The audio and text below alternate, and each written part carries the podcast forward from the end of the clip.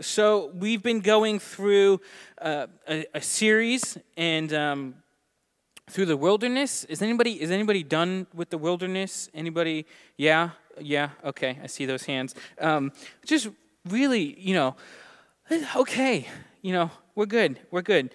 But um, I'm going to give a definition a little bit. But we we are learning that God is working through us even in the wilderness and uh, as much as we might want to move on to the greener pastures, the time when God has us there is so valuable. And Travis is going to close out next week uh, on Easter with this series, but I want to recap really quick some of the things that, that we hit uh, in this series. And the first week was fasting, and that was, that was something that we go through. That was one of the disciplines that we encourage as you're going through the wilderness. And uh, so you can go back and listen to that as well. Then, uh, some other things that we hit. Um, one week we talked about learning in the wilderness, the fact that the wilderness is a learning experience for you, that it's not just an idle time for you to sit and suffer. It's that God has something that He wants to teach you. There's also challenges in the wilderness. Uh, and we talked about that. And then dependence, what we're dependent on when we're in the wilderness. And last week, Pastor Travis talked about doubt. And I know that a lot of people um, receive that message because it's something that we struggle with, even though it's not something necessarily that we always feel like we can express when we have doubts. And this week, and my goal this morning with this message is to convince you that the wilderness can be a time of comfort. Yep, comfort in the wilderness. All the other ones make sense. You know, you, you understand those things in the wilderness. You can understand the learning experience and the challenges and the need for dependence and doubt. But, will, but comfort, that's something else. And I love you guys. I love this family, but I feel like I always get stuck with the difficult messages that are challenging. So, uh, so if you're going through the wilderness this morning and you don't feel comforted by the end of the message, I want you to be able to direct your complaints, and you can send those to Travis at summitmaine.org. The link is on the screen. So if you're walking away at the end this morning and you're just like, you know what, I don't feel comforted, that's uh, where you can voice that. Uh, this morning. Uh, but we're thankful for, for Pastor Travis, and he's spending some time with his family this weekend uh, before we ramp up for Easter. And um, he's heading into sabbatical. So this is going to be a really uh, just hectic few weeks as he gets ready and wraps everything up. And so uh, he's taking some time with his family this morning. But uh, so, uh, you know, comfort in the wilderness. Yes awesome. It's not the first thing that comes to mind when we think about being in the wilderness and when we're there. That is not the first feeling that we think about. Well, how comfortable this is. I feel so comforted by my lack of personal hygiene in the wilderness and nice food. Um, you know, I, I grew up hiking, and my dad would take us on these trips. And there was one time when we were hiking Mount Marcy, which is in New York, uh, and we were going with one of his friends, uh, a guy named Jeff. And so we decided to take his decision, right? I was young at the time. His decision, he decided to take the short way down. You know what I mean by that, right? The shortcut on the way down um, Jeff needed knee surgery after that hike, and he still blames my dad to this day for uh, giving him that. And then, uh, just, you know, I love my dad, but he, in college, used to lead hiking trips from Long Island up to the White Mountains. And so, you know, city folk. And he one time took a trip and he brought some people up from college. And uh, they were hiking up Mount Washington. And he loves to tell the story. Um, about halfway up, and the guy looks at him and says, Who put all these rocks here? Can somebody get rid of, you know, can somebody like move these out? And uh, he, he was actually up with his girlfriend at the time, and the relationship did not last that hike, uh, this person with the rocks. And so, um, you know, don't go hiking with my dad. That's the lesson with, of that story. Or just be prepared, you know, with a knee brace or something like that. But hiking and, and the wilderness and, and, and suffering and, and we, we don't feel comfortable. We don't feel comforted. Uh, I keep trying to get Bree to go camping with us, and she's not. No, am I good? Okay. Um, she was in the first service, so she knows. But she has a standard, right? She has a level of comfort that she's used to, that she likes to experience. And I'm trying to get her to go camping, and so maybe like that we could we could make that work, you know? Like she would go camping and that would fit her standard for comfort um, in camping. Maybe. But I think about that and I think about this idea, and I know that God wants to comfort us in the wilderness. I know it. Just maybe not in the way that we expect. And we're going to go through this this morning. But I, I want you to know, here, you know, from the start, God would like all of us to go through the wilderness. He wants us all to walk through a wilderness experience at some point because that's the way that God shapes us and He works on us and through us and in us in the wilderness. And we see somebody who went through a few wilderness experiences. It was none other than the Apostle Paul, and we're going to be looking at one of those experiences today in 2 Corinthians 12. So if you have your Bibles, you can turn there. And while we're turning there, um, I want to give us a working definition of the wilderness, right? Because we see a lot of different examples of people in the wilderness in Scripture, and they always look different. A lot of times they, you know, what's what's wilderness from one person isn't wilderness for somebody else, and and they can look at the what somebody's going through and say, I would love that. And the other person is suffering and, yeah, not doing well. So, so if you're taking notes and you want to write this down, the wilderness is a difficult, underline that, difficult season when God works in the life of those who are willing to remain until the work is done. I want to say that again. The wilderness is a difficult season when God works in the life of those who are willing to remain until the work is done. However long your wilderness is, is however long God wants you in that place so that He can work on you. A good, a good image that I found uh, is um, it's called Sandbox. And the, the tech company Apple, they have something called what, the, what they call is the Sandbox. It's kind of their version of beta testing. And if you don't know what that means, it's this place where if you're if you're rolling out a product, right? If you're rolling out a new piece of software or a new interface or a new product through Apple, they put it in the sandbox for a while. And it's this place that's not open to the public, right? It's removed but it's a place where you work through whatever it is that you put in there. You work out all the kinks, all the bugs, you test it, you see this works, this doesn't work, we need to tweak this, let's hold off on this. And it takes a while because you want to run through all the different, you know, ways that you're going to use this, this product. And it can be frustrating because you spend all this time working on it and building it and writing code for this thing. And you, you put your heart and your soul into it and you want to make it great. And then it sits in this sandbox and everybody's like, well, this is wrong with it and this doesn't work. And you're like, great, okay, we're going back to the drawing board. And it's difficult. We had to do that with the app. When we rolled it out, it had to sit in the sandbox. And I put, I put a lot of effort into it and I was ready for that thing to go. I was excited, and yet it had to sit. It had to wait. We had to work on it. Oh, that didn't work. And that made me feel really good.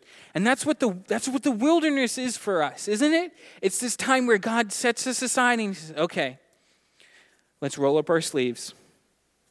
Here's a problem we need to fix. Here's a kink we need to work out. Here's where this doesn't work. Here's where I want this to look a little bit better. Why? So that when it goes out, when it gets released, when it gets set out, it's polished, it's ready to go. All the kinks have been worked out, and it's ready. And that's what the wilderness is. That's what the wilderness is. So if we're ready, if you're if you've got uh, 2 Corinthians 12, we're going to start with verses 7 and 8 because we're going to look at Paul's wilderness. Starting with verse 7. So to keep me from becoming conceited, Paul conceited? This guy? To keep, to keep me from becoming conceited, because of the surpassing greatness of the revelations, a thorn was given me in the flesh, a messenger from Satan to harass me, to keep me from becoming conceited. Three times I pleaded with the Lord about this, that he should that it should leave me. And this was this was Paul who got a thorn in his flesh to keep him from being conceited. We don't think of Paul as a, as a proud guy. We don't think of him as somebody that would need to be humbled. And yet here he is because of what God had done for him. God put this in his life to say, hold on. We need to put a check on this so that Paul could continue in his ministry. And before we go any further, I want to go back two weeks and just kind of show you how these all link together. Two weeks we were talking about dependence in 1 Kings 19, where Elijah faced his own afflictions. And for Paul, it was his it was his the potential for pride that brought his afflictions and his need for comfort. For Elijah, was his downtrodden spirit. And we see in, in, in, in, these, in these two charts, these two flow charts, that the, the process was the same, right? So for Paul, it started with a revelation, right? That was his high point. That was his, his shining moment where, where the pride set in or could set in. He had this great, amazing revelation earlier in chapter 12. And for Elijah, it was, it was the, the showdown at Mount Carmel with the prophets of Baal where he defeated the prophets of Baal and Yahweh was, was crowned king. And it was this great achievement for Elijah and the, and the prophets of Israel. And then Elijah moved on and uh, he, he prophesied the drought.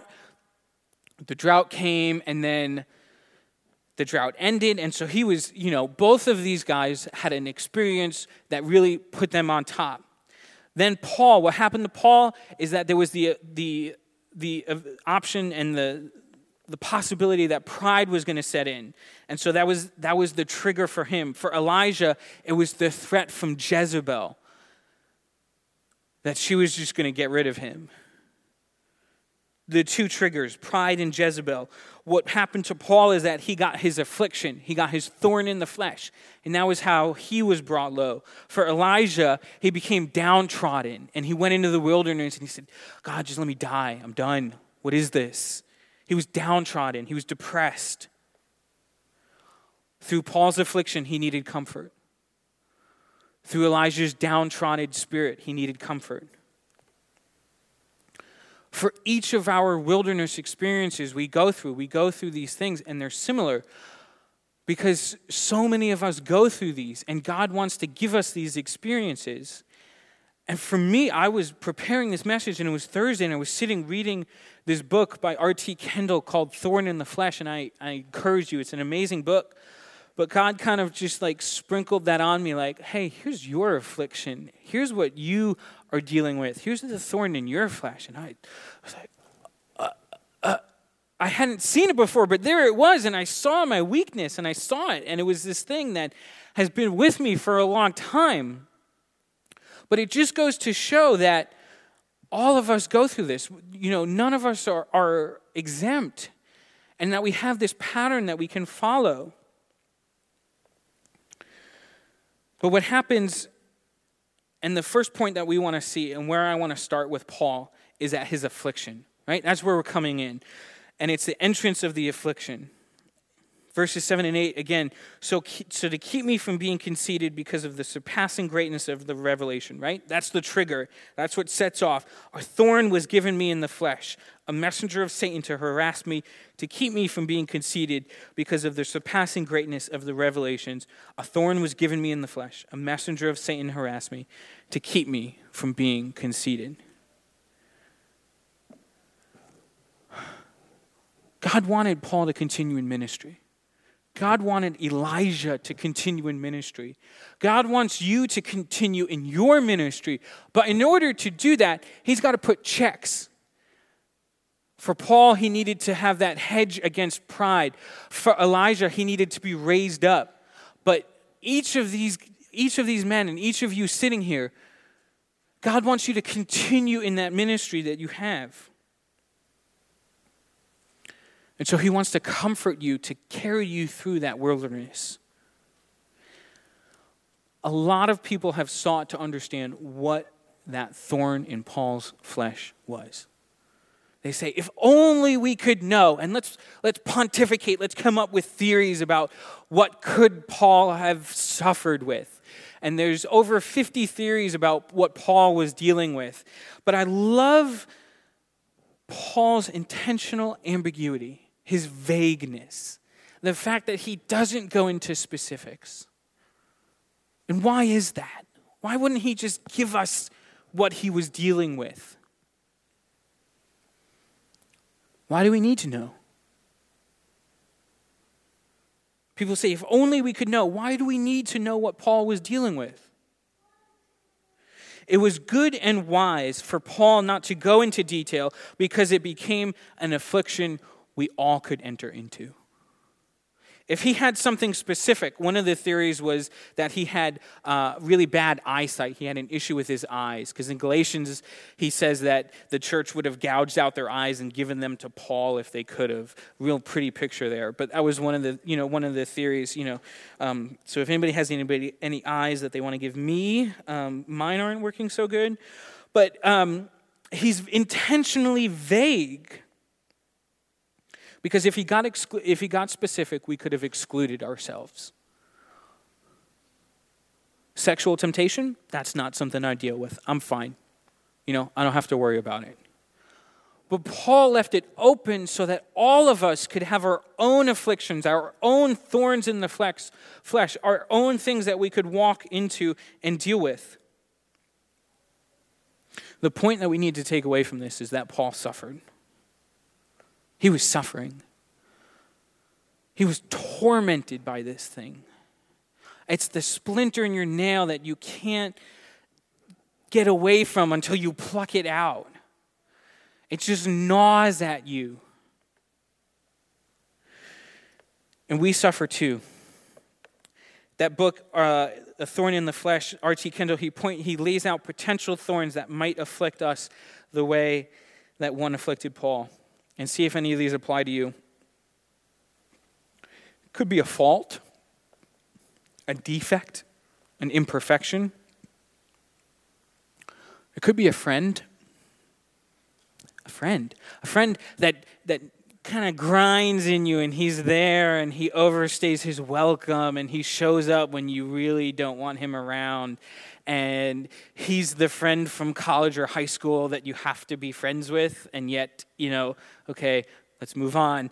Um, he could be, he could be, a, or she could be a thorn, a friend. An enemy could be a thorn, somebody that is, for whatever reason, you don't understand what you did, but they are out to get you, and they sabotage you and your happiness. An enemy could be a thorn in your flesh. It could be a handicap or disability. It could be an unhappy employment where you go to your work and your job is just grinds on you and you clock in on Monday morning. Is it Friday yet? It could be a lack of unemployment and you're sitting at home and you're wondering why you don't why you can't find a job why you continue to go without. It could be loneliness. It could be unhappy living conditions. It could be sexual misgivings an unhappy marriage a chronic illness a personality problem. It could be money. And it could even be an unwanted calling in ministry. These could all be thorns in your flesh that God has put there for one reason or another. And I think about we were at a minister's lunch a few months back, and we were in discussion, and there was a pastor who said, I pray that God takes me out of my church. I pray that He just closes the door and that I could get a job in the, in, in, in the workplace and I could provide for my family again. And that would be great if God took me out of my ministry.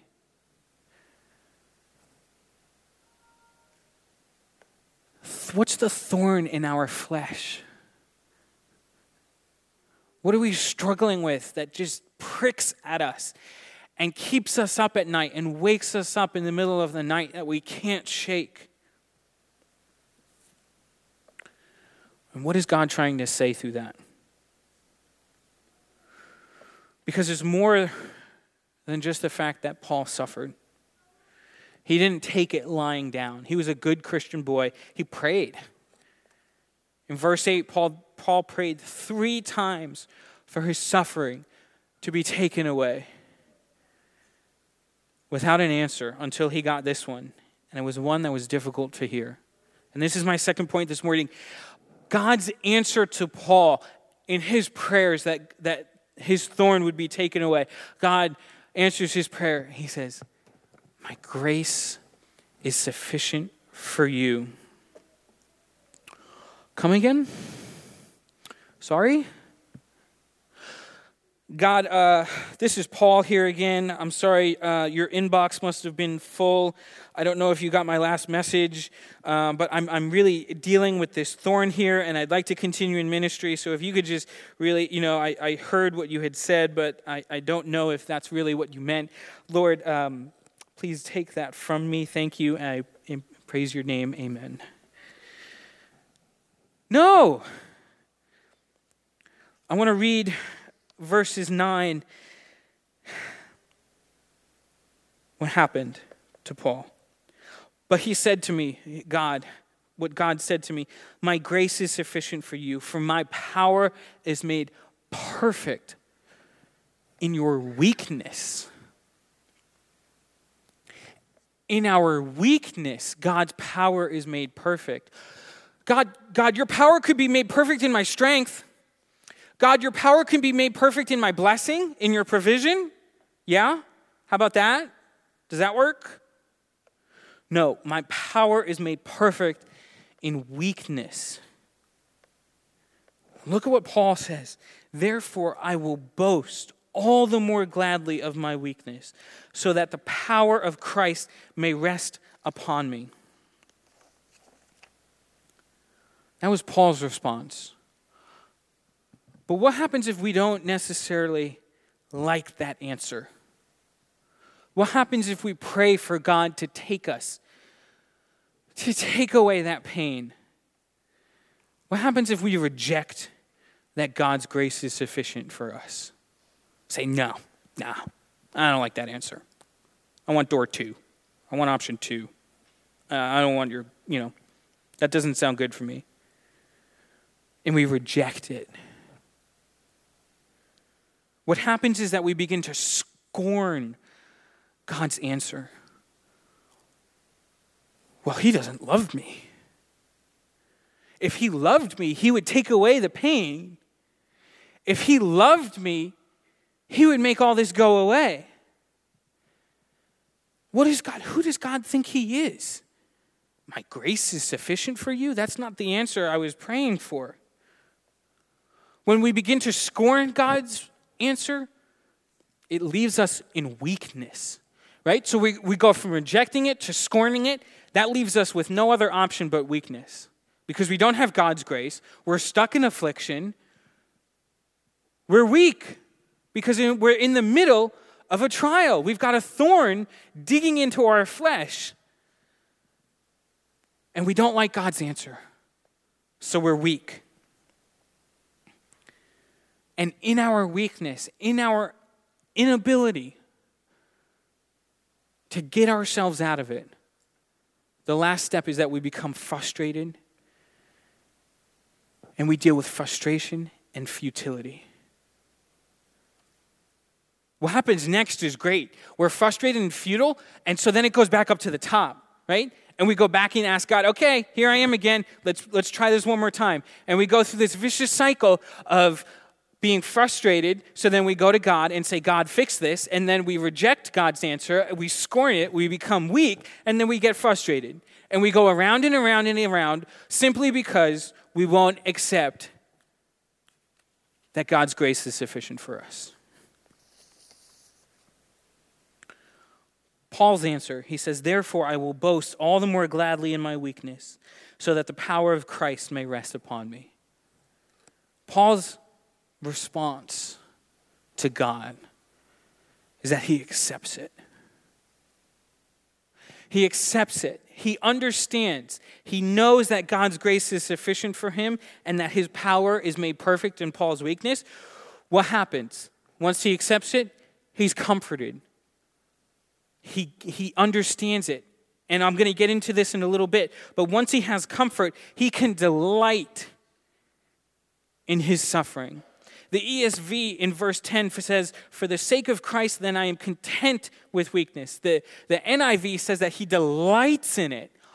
Oh, okay, Paul. You know, you doing okay?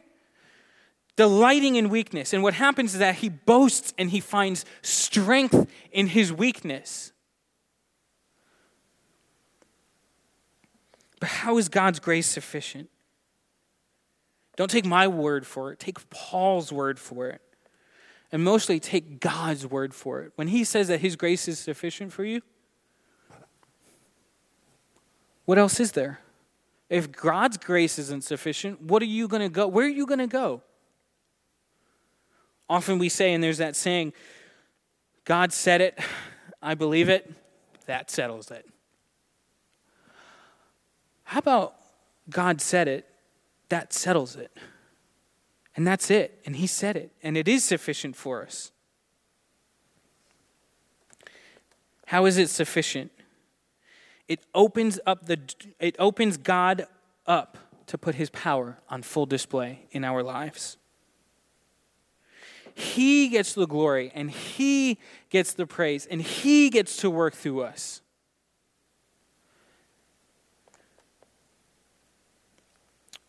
The grace is not a substitution here, it's a transformation.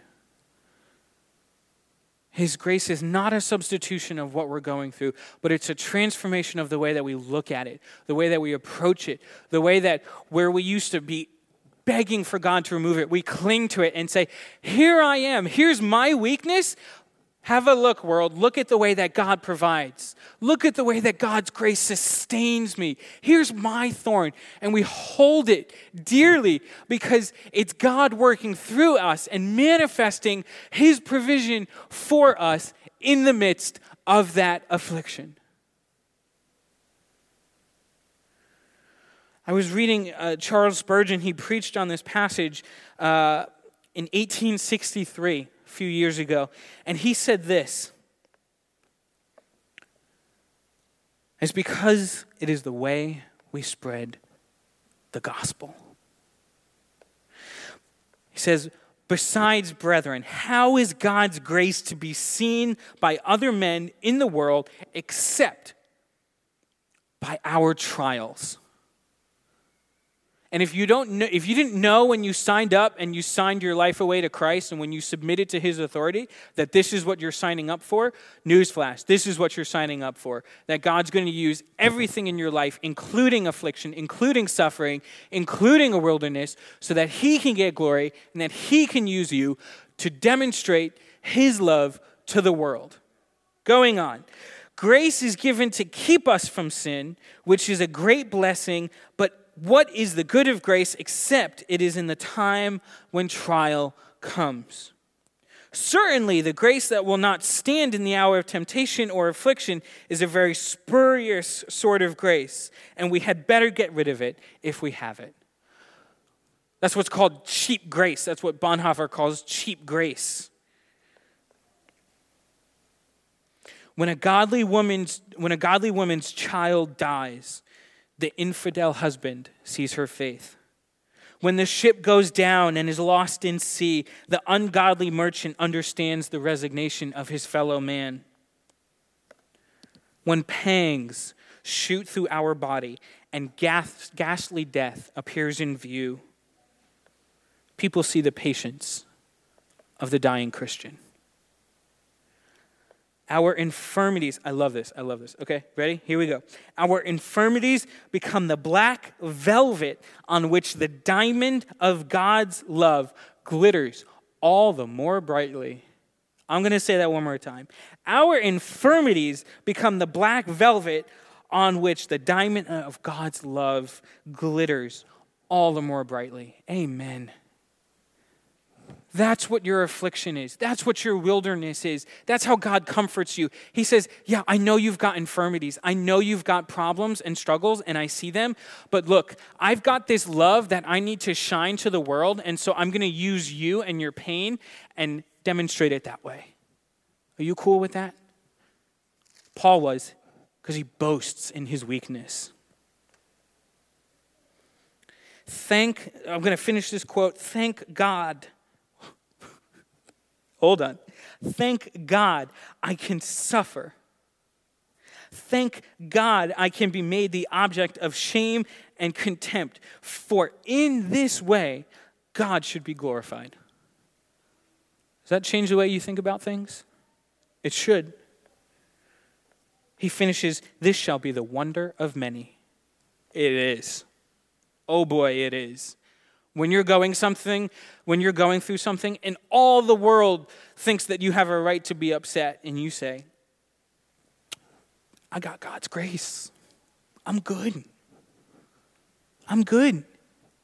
That is a wonder to the world. And what is that grace? I, we could do a whole sermon series on grace. We could go through and we could talk about the, the unending, you know, abounding all encompassing, merciful, loving grace of God. But like I said before, in this case, grace is not a substitution, it's a transformation. It's His grace so overflowing that even in the midst of our suffering, even in the midst of our wilderness and affliction, that we can delight in it. It's a miracle. It's a miracle. And because God's grace is sufficient for us, here's, here's my third point we delight in our weakness and find strength. In verse 10, where he talks about that he's content with weaknesses, insults, hardships, persecutions, and calamities. For when I am weak, then I am strong. How many of us are dealing with insults or hardships or persecutions or calamities? Some of us might.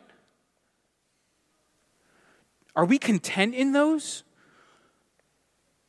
Do we delight that God has given us those? For when I am weak, then I am strong.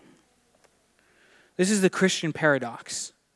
This is the thing that doesn't make sense to the rest of the world that we can go through what we go through, that churches throughout history and around the world can be persecuted, that they can have their property seized, that they can be jailed and locked in jail and arrested and executed, and yet still sing praises to God. That doesn't make sense. That makes no earthly sense for people to have that kind of joy after dealing with that.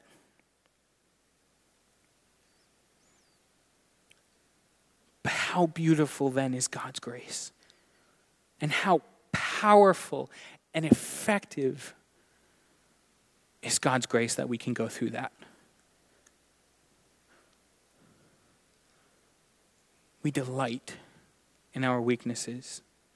There's two stories, two examples I want to share that prove this point. The first is Nick, uh, Mm, I know it. Hold on. Nick Vujicic. Okay.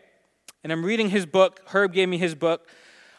Uh, Nick has a very rare disease. Uh, some of you might have heard his story before. He was born with no limbs.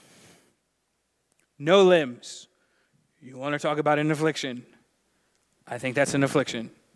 You want to talk about a thorn in the flesh? That's a thorn in the flesh. And it's not that he didn't suffer, because he went through times of darkness, he went through times of depression. As I'm reading this book and looking at his life, where he thought to himself when he was younger and started going to school, how am I ever going to have a girlfriend, right? How am I ever going to have a wife that I can hold? How am I going to hold my kids? How am I going to be able to live?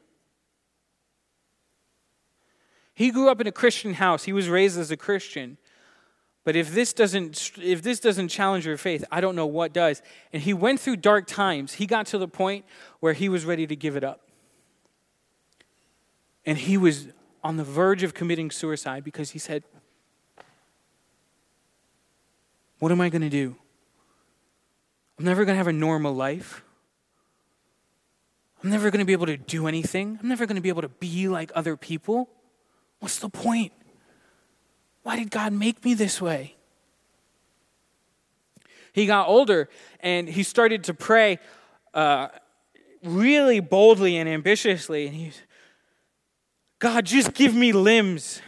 Father, I pray that you give me limbs, perform a miracle, and, and if you give me limbs, I promise I'll go and I'll, I'll, I'll preach to the world and I'll say, Look what God did. He gave me limbs, and then look at how good God is.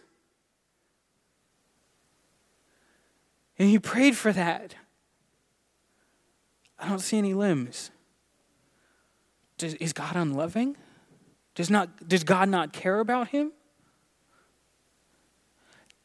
Reading his words in that book, he is one of the happiest guys I have ever come into, into contact with. This guy just bubbles over and he realizes that God, God made him that way and he is, he is created that way because he's been able to travel all around the world and inspire people and encourage people that he wouldn't have been able to do if he was born normal. But he has taken this, this, this, this affliction and this thorn in his flesh and he boasts in his weakness. You can go and see his story. This guy surfs. I can't surf. This guy surfs. He's married, he is living life. Because he took something that could have gotten him down, something that could have brought him down.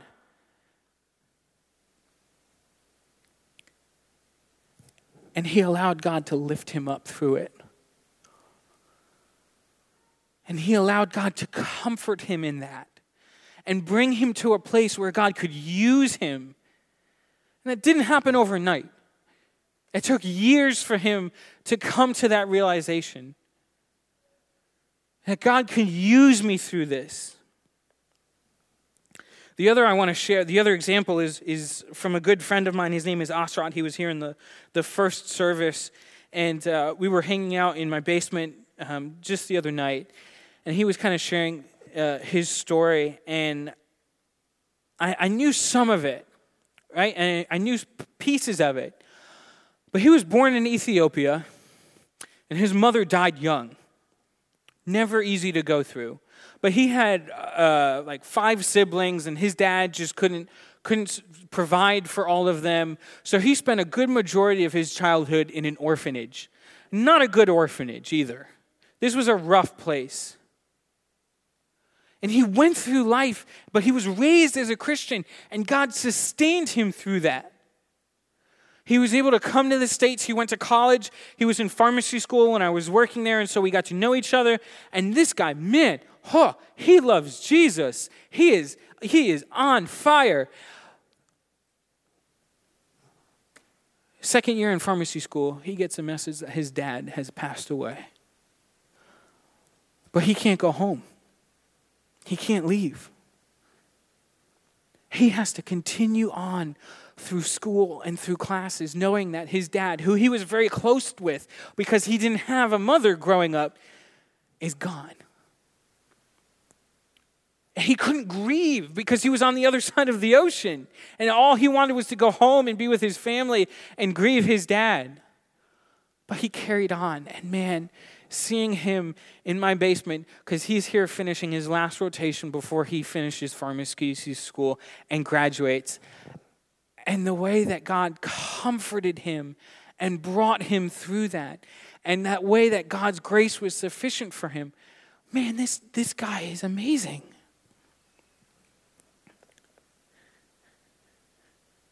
It's possible. It's possible for us to look at our afflictions and boast in them, boast in our weaknesses, be content with what we're going through. Not because God took it away, but because God showed us, I have a purpose in what you're going through. So the worship team is going to come up, and I want to close with this challenge. Will you allow God to comfort you?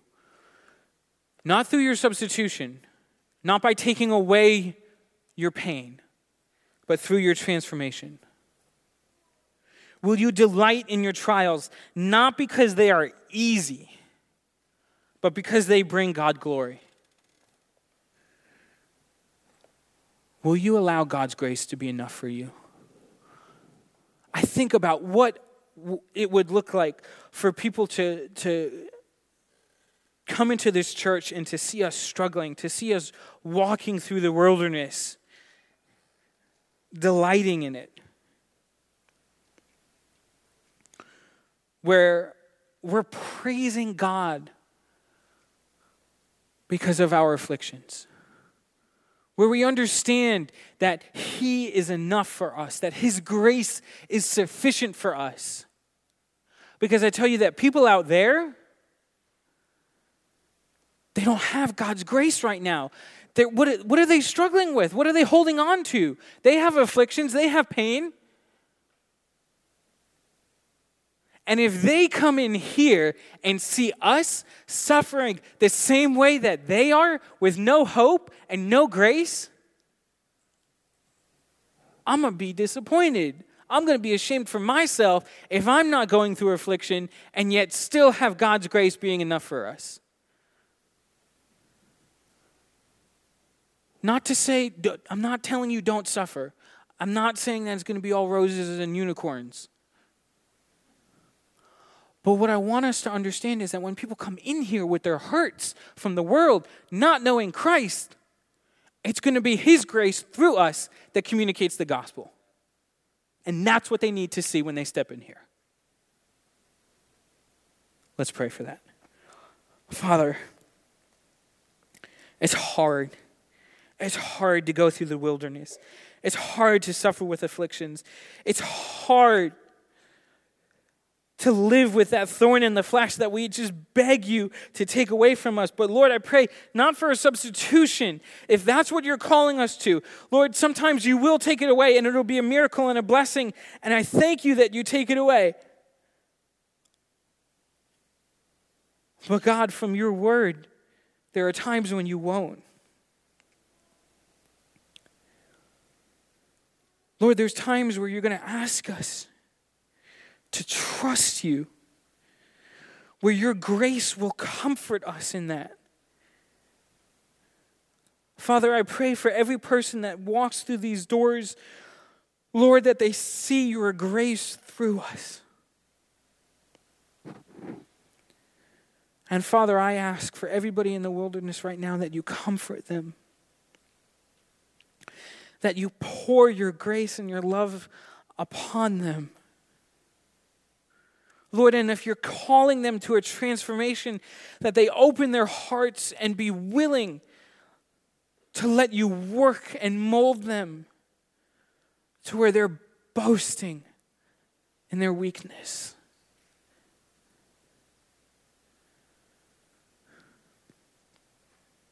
Father, it's not about us. It's not about what we can do.